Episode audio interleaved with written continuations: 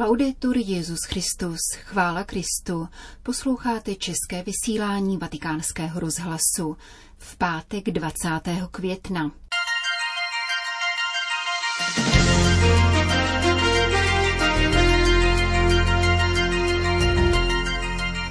Péče o společný domov si žádá poezii a odvahu žen, řekl papež František při zahájení školy Laudato Si. Arcibiskup Gallagher se modlil před masovým hrobem v Buči. Vatikán zahájil mezinárodní synodální proces věnovaný nositelům zdravotního postižení. K těmto i dalším zprávám našeho dnešního pořadu přeje z Říma pěkný poslech Jana Gruberová.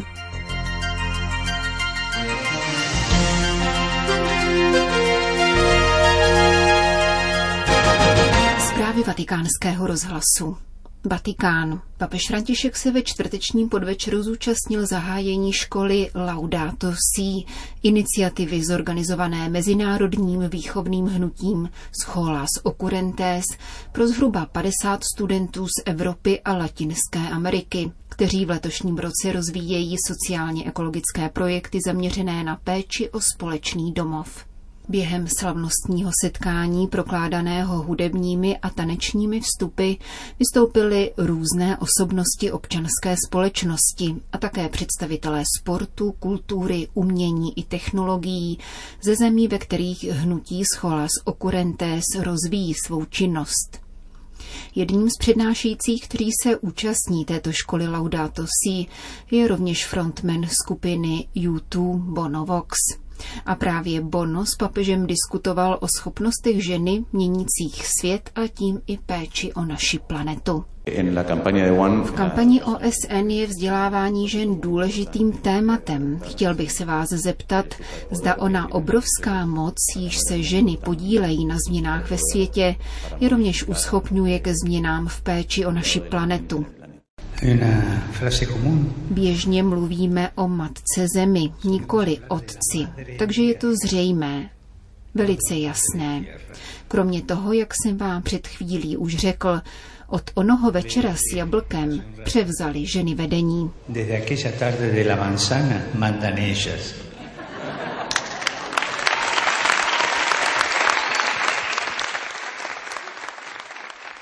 Odpověděl papež František a poté vyslechl otázku jedné z účastnic školy, kterou zajímalo, proč si papež vybral právě scholas Occurrentes k tomu, aby prosazoval do praxe encykliku Laudato Si.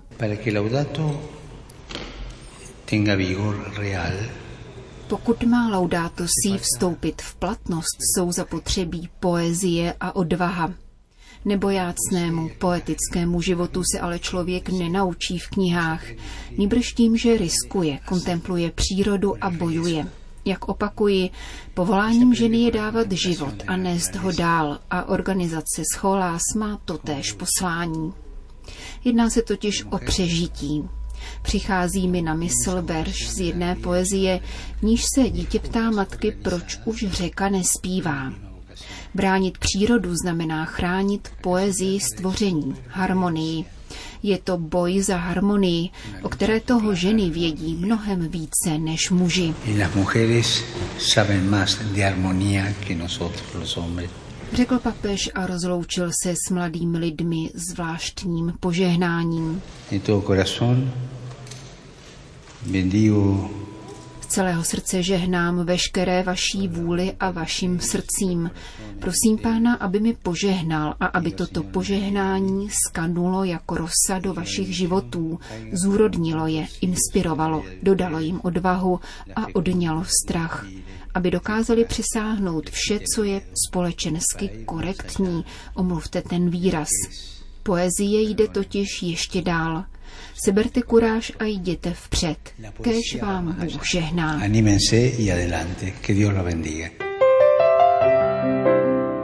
Vatikán Ukrajina. Sekretář pro vztahy se státy arcibiskup Paul Richard Gallagher pokračuje v návštěvě Ukrajiny. Dnes dopoledne se před masovým hrobem v Buči modlil za památku bezejmených obětí války v této zemi.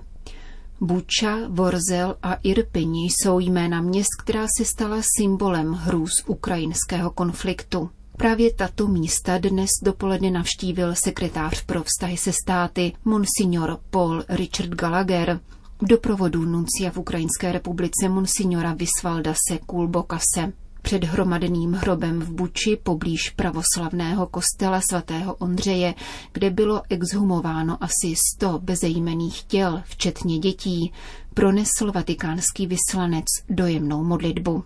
Korespondentovi vatikánského rozhlasu Štefanu Leščinskému v této souvislosti řekl. Chiaramente sono profondamente toccato da questa esperienza perché uno je jasné, že se mě tato zkušenost hluboce dotýká, protože člověk přijede do této země, například do města Buča, moderního jako ve všech ostatních částech Evropy, a setká se s touto skutečností, že zde byly pohřbeny stovky lidí. Nedovedete si to představit.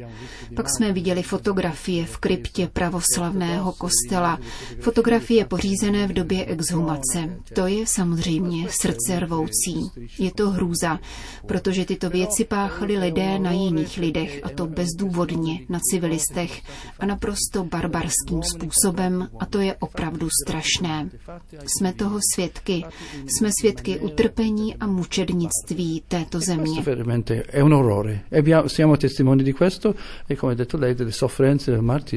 e paese. Jak je možné najít mír v zemi, která tohle všechno zažila, ptal se vatikánský rozhlas troverà la pace tra di loro, però le ferite sono profonde. Ukrajinci najdou mír mezi sebou, ale rány jsou hluboké a bude trvat mnohem, mnohem déle, než najdou mír s Ruskem, s lidmi, kteří byli zapojeni do tohoto strašného konfliktu, do této války. Rány jsou hluboké, je těžké mluvit nyní o míru, o usmíření, protože v lidských srdcích jsou utrpení a rány natolik hluboké, že je třeba dát jim čas. Je třeba dát lidem čas, nechat je promluvit, vyjádřit negativní pocity vůči druhým.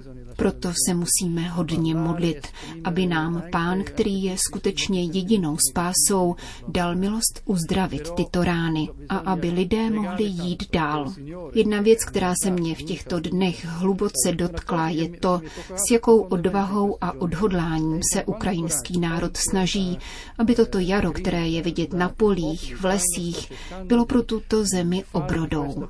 Snaží se znovu vybudovat, vyčistit, obnovovat věci, s velkým duchem, velkou odvahou a zaslouží si naše uznání a úctu. Di ripristinare le cose con grande spirito, con grande coraggio e merita tutto il nostro, nostro apprezzamento, nostra stima. Uvedl pro naše mikrofony sekretář pro vztahy se státy. Arcibiskup Gallagher se také zastavil v semináři města Vorzel, který byl obsazen a zdevastován ruskými vojsky. Pozoruhodné jsou tamní zbytky sochy Panny Marie, poškozené střepinami z bomby. V odpoledních hodinách se konala schůzka s ministrem zahraničních věcí Ukrajinské republiky Dmitrem Kulebou a slavnostní ceremoniál u válečného památníku Ukrajiny. Vatikán.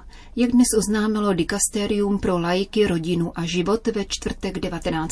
května se konala přibližně dvouhodinová videokonference na téma Církev je váš domov, přínos osob se zdravotním postižením k synodě o synodalitě, kterou zorganizoval tento vatikánský úřad ve spolupráci s generálním sekretariátem biskupské synody.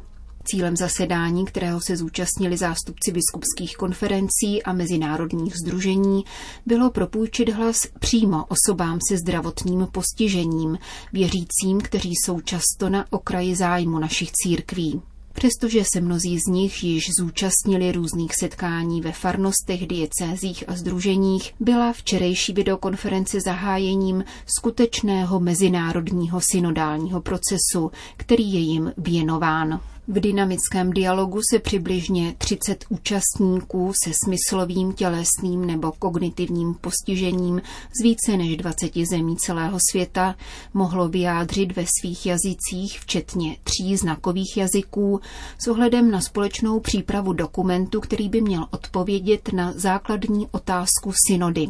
Jak se svými bratry a sestrami kráčíme za Ježíšem, abychom ho hlásali? A co duch žádá od naší církve. Čtyři silná svědectví z Libérie, Ukrajiny, Francie a Mexika upozornila na nutnost překonat diskriminaci, vyřazování, ale také paternalismus.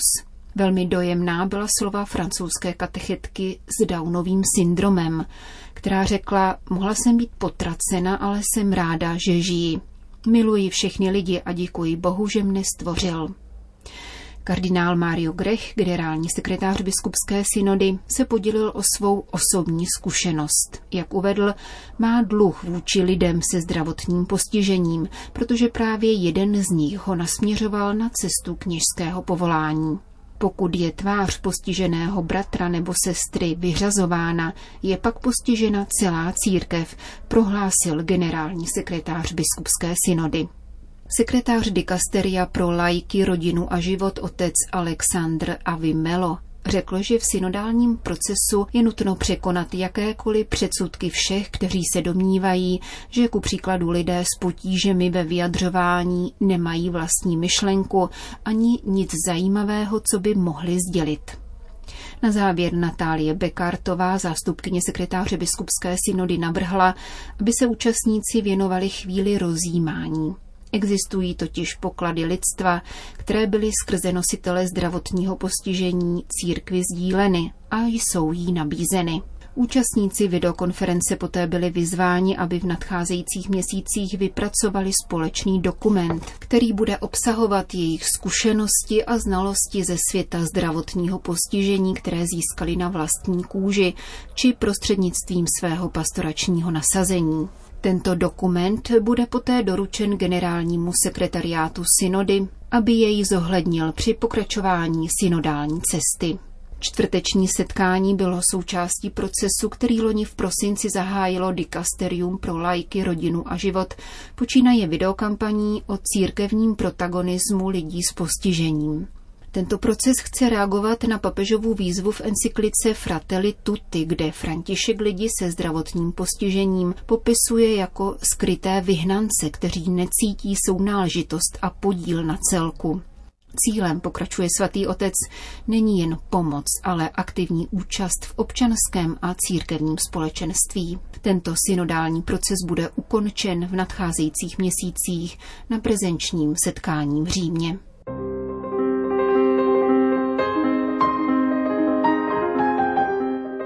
Východní Timor. Nově zvolený prezident východního Timoru José Ramos Horta oznámil, že jeho země přijala dokument o lidském bratrství jako národní dokument, který bude zaveden ve vzdělávacích a kulturních institucích této jihovýchodní azijské země.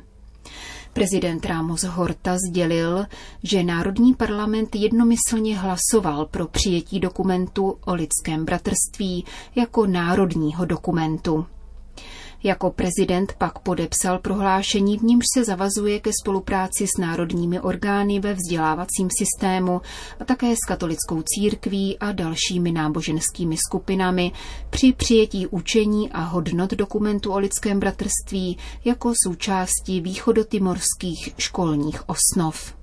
Prezident východního Timoru, který je nositelem Nobelovy ceny za mír, dodal, když se podíváme na dokument o lidském bratrství a porovnáme ho s naší východotimorskou ústavou, zjistíme, že v této ústavě je mnoho článků, které odpovídají zásadám dokumentu o lidském bratrství. Jehož autory jsou papež František a velký imám al-Azharu Ahmed al-Tajib. Proto bylo naprosto logické, abychom tento dokument používali v naší zemi, ale také, abychom tento dokument vždy propagovali na mezinárodní úrovni. Generální tajemník Muslimské rady starších, soudce Mohamed Abdel Salám, v reakci na prohlášení východotimorského prezidenta sdělil – Přijetí dokumentu o lidském bratrství východním Timorem je důkazem mezinárodního postavení tohoto dokumentu jako jedné z nejdůležitějších deklarací moderní doby. Těšíme se, že i další státy a země přijmou tento dokument jako ústavu pro lidstvo, které překoná všechny rozdíly mezi sebou. Končíme české vysílání vatikánského rozhlasu. Chvála Kristu. Laudetur Jezus Christus.